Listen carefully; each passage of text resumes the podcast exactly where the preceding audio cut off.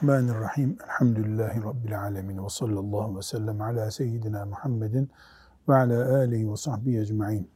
Sözde durmak, vefakar olmak, vaadini yerine getirmekle alakalı hadis-i şerifler var. Nebevi rahmetullahi aleyh onları buraya koymuş. Ee, Müslümanla alakalı ahlakı belirleyen kurallardan birisi. Sözünde durur Müslüman. Vaadini yerine getirir Müslüman. Önce ayetler var.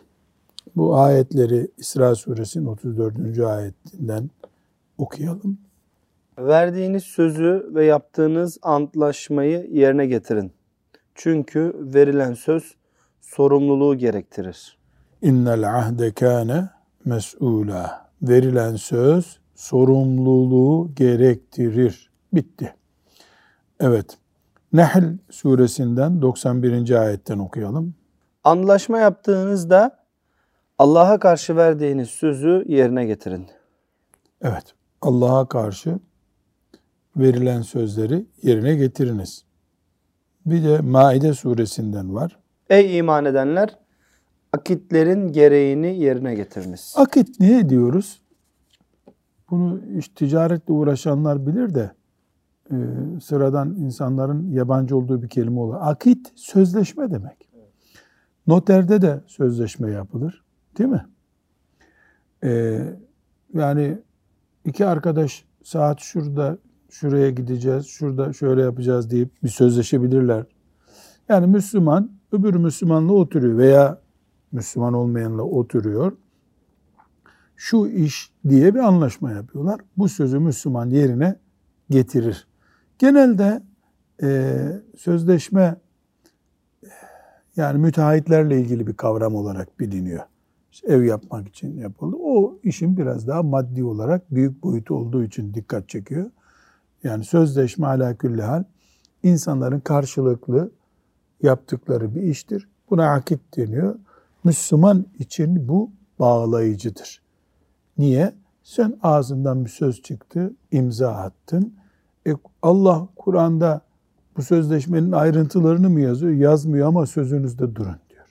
Verdiğiniz sözü bozmayın buyuruyor Allahu Teala. O sebeple de mümin buna sadakat göstermesi lazım.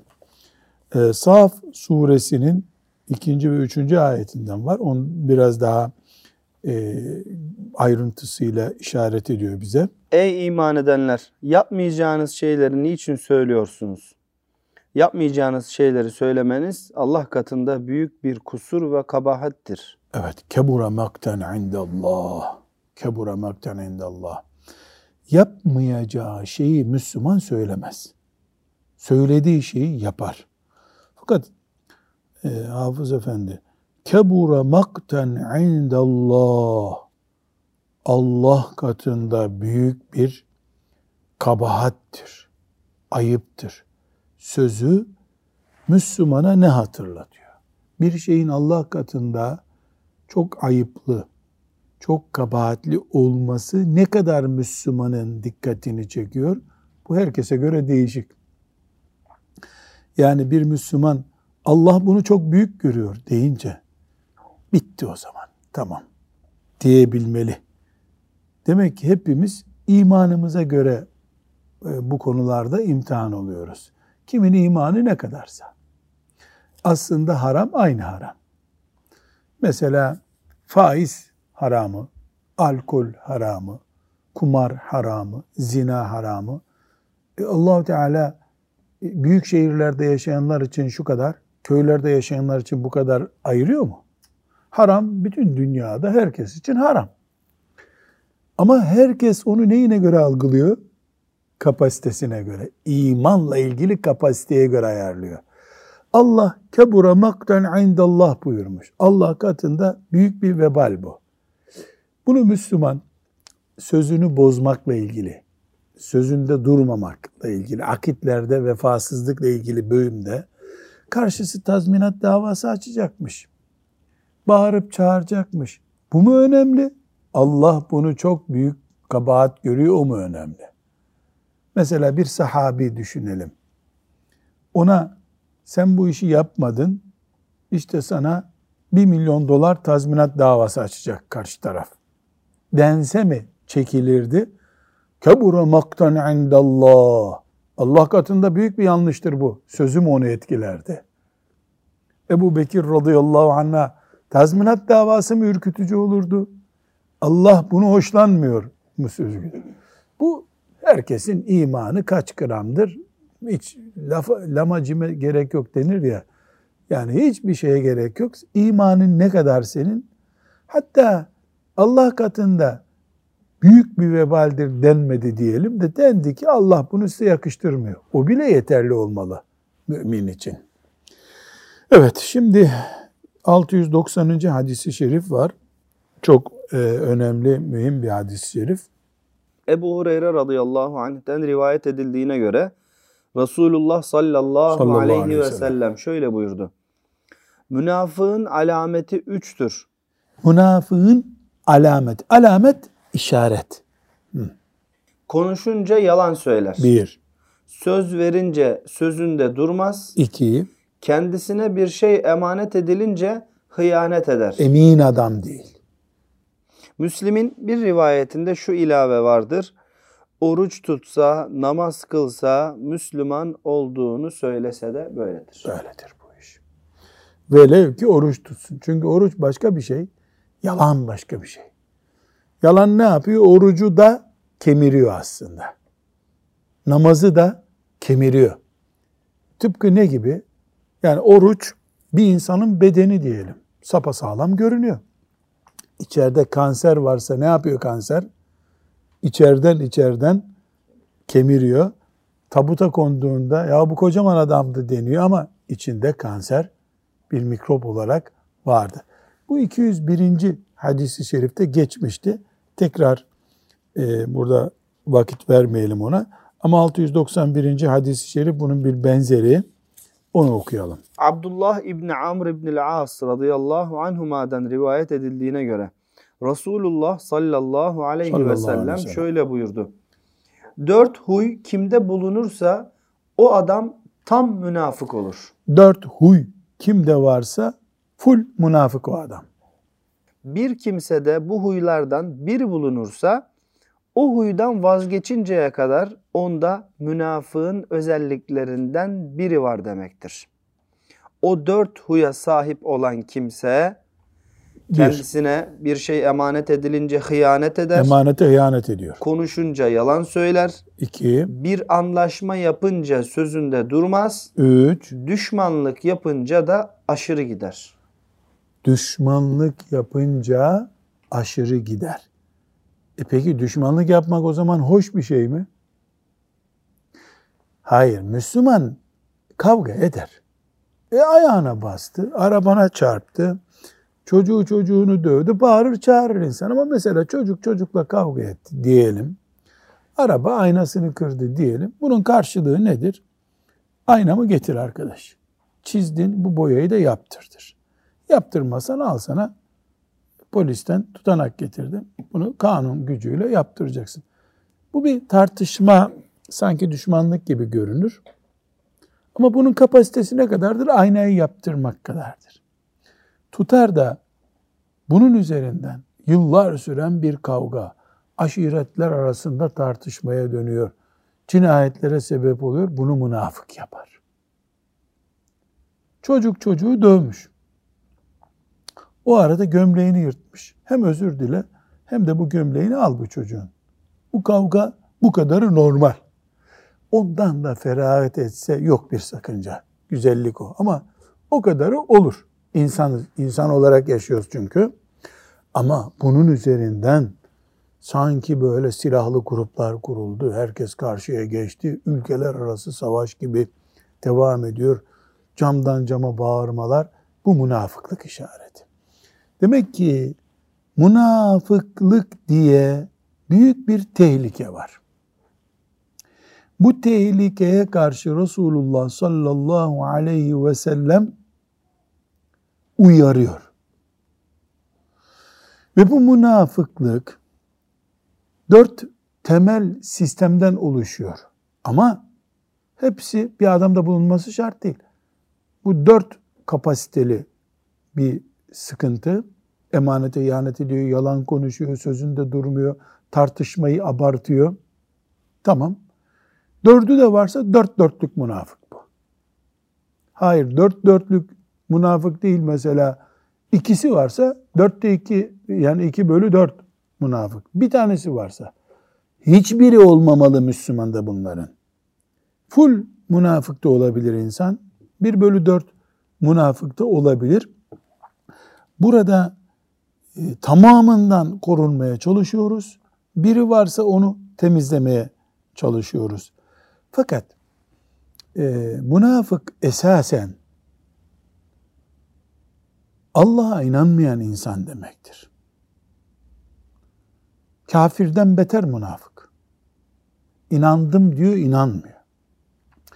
Bunlar tam gavur olan münafıkın karakterleri bunlar. Bunlardan biri Müslüman da bulunabilir. Ama Müslüman esasen imanı sağlam adam olduğu için onda hastalık belirtisi olarak vardır ama gavur değildir. Orijinal münafıkta ise ana karakter olarak vardır. Öbür türlü Müslüman mesela emanete hıyanet etti. Grip olmuş bir insan gibi bir arıza var. Tövbe istiğfar edip düzeltecek. İmanı duruyor gene. Ama asıl münafıkta kökten bir sorun var. Nedir o? İmanla hiç bağı yok. İmanla bağı olmayan bir adamda bunlar bulunur muhakkak. Mümin bir insanda bulunur mu? Geçici olarak bulunur. Tövbe eder bunlardan kurtulur. Zaten bu hadisi şerif e, ne demek istiyor? Aman bu bataklığa düşmeyin demek istiyor. Aman bu bataklığa düşmeyin demek istiyor. Burada e, madem not yazıyor bu gençler, çok ince bir ayrıntıyı not defterimize kaydetmemiz lazım. Bu hadis diyor ki iki nokta üst üste. İmanla karakter arasında ciddi bağlantı var. Çünkü yalan söylemek bir karakter sorunu. Hıyanet bir karakter sorunu. Sözünde durmamak bir karakter sorunu. Küçük bir tartışmayı e, milli mesele haline getirmek bir karakter sorunudur. Mümin sen münafığın ana karakteri olan bu hususlardan kendini korumak zorundasın. Elbette o da insan olduğu için bu karaktere sahip münafık ama sen müminsin. İmanın sana bu tip sıkıntıları kontrol altına almayı öğretmeliydi. Eğer imanın sana bu eğitimi vermiyorsa sen iman açısından çok yol kat edecek bir noktada duruyorsun demektir. Yoksa bu hadisi şerif burada bize bir anlam ifade etmiyor o zaman. Yani eğer biz bu hadisi şerife imanımızın gereği olan karaktere sahip olmalıyız. Ya da tersten okuyup karakterlerimiz, karakteristik yapımız imanımıza ters olmamalıdır diye bir ayrıntı anlamazsak hadisi şerifi yani kime e, kızmamız gerekiyorsa vay sende bu münafıklıktan biri var diye itham etmek için kullanır. Hiç kendimize ders konusu yapmayız. E bir faydası olmaz bunun o zaman. Maazallah. Evet bir sonraki hadis-i şerife geçelim. Cabir radıyallahu anh'ten rivayet edildiğine göre bir gün Resulullah sallallahu aleyhi ve sellem ona eğer Bahreyn'den zekat malı gelirse sana şöyle şöyle şöyle doldurup veririm buyurdu. Yani Cabir radıyallahu anha Efendimiz sallallahu aleyhi ve sellem bir vaatte bulunuyor. Ama ne zaman? Bahreyn'den yani bir eyalet o İslam eyaleti. Oradan e, mal gelecek, bütçeye katkı gelecek. O zaman sana şöyle bir ihsanda bulunacağım buyurdu. Fakat Peygamber sallallahu aleyhi ve sellem vefat edene kadar Bahreyn'den mal gelmedi. Böylece Cabir radıyallahu anh peygamberden sözünü aldı ama e, mal gelmedi. Bahreyn'den mal geldiği zaman Ebu Bekir radıyallahu anh O zaman Ebu Bekir kimdi? Halife. Yani Resulullah sallallahu aleyhi ve sellem yok. Onun yerinde kim var? Devleti idare eden Ebu Bekir vardı. Resulullah sallallahu aleyhi ve sellemin birine vaadi veya borcu varsa bize başvursun diye ilan etti. Yani Ebu Bekir ne yaptı? Resulullah sallallahu aleyhi ve sellemin söz verdiği biri var mı içinizde diye sordu. Bunun üzerine onun huzuruna vararak Peygamber sallallahu aleyhi ve sellem bana böyle böyle demişti dedim. Cabir radıyallahu anh. Ebu Bekir elini ganimet malına daldırıp bir avuç aldı. Bunları sayınca 500 tane olduğunu gördüm. O zaman Ebu Bekir bana bunun iki mislini daha al dedi. Yani 500'dü. Kaç al? 1500 al demiş. Ebu Bekir'in bir borcu yok. Ama yerine geçtiği, devlet idaresi olarak yerine geçtiği Peygamber sallallahu aleyhi ve sellemin verilmiş bir sözü var. O söze vefa gösterdi. Denir ki vefa doğruluğun kardeşidir. Vefa göstermeyen doğru bir adam olamaz denir. Onun için burada bu hadisi şerif ilk bakışta işte bir sahabinin Peygamber sallallahu aleyhi ve sellemin hatırasına vefasını gösteriyor. Değil mi? O kadarla bitiyor. Ama biz bunu böyle anlamayalım.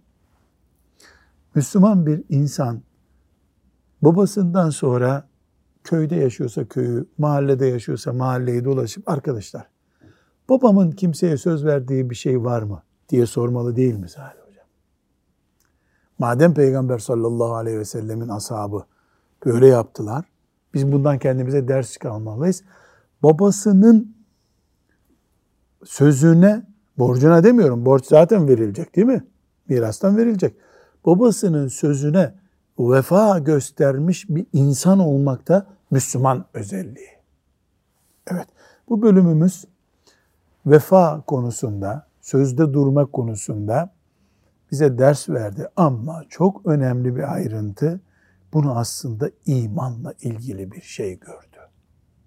İman meselesi bu. Mesela biz işte Ali'ydi değil mi bunun adı? Hasan hocam. Hasan mıydı? Ha. Adını da unuttuk. Hasan'ı sen bana övüyorsun. Çok iyi namaz kılar. Hiç namaz kaçırmaz diyorsun. E Allah razı olsun diyeceğiz. Güzel. Bu asırda hele ben ne zaman hoşlanırım? Hasan vefalı biridir. Sözüne sadıktır.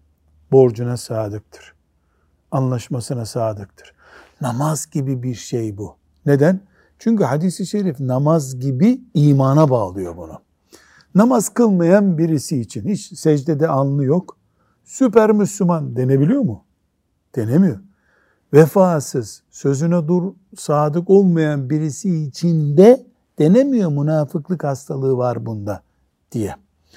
İbret almak ve gereğiyle amel etmek Rabbim hepimize nasip etsin. Ve sallallahu ve sellem ala seyyidina Muhammedin ve ala alihi ve sahbihi ecma'in. Velhamdülillahi Rabbil alemin.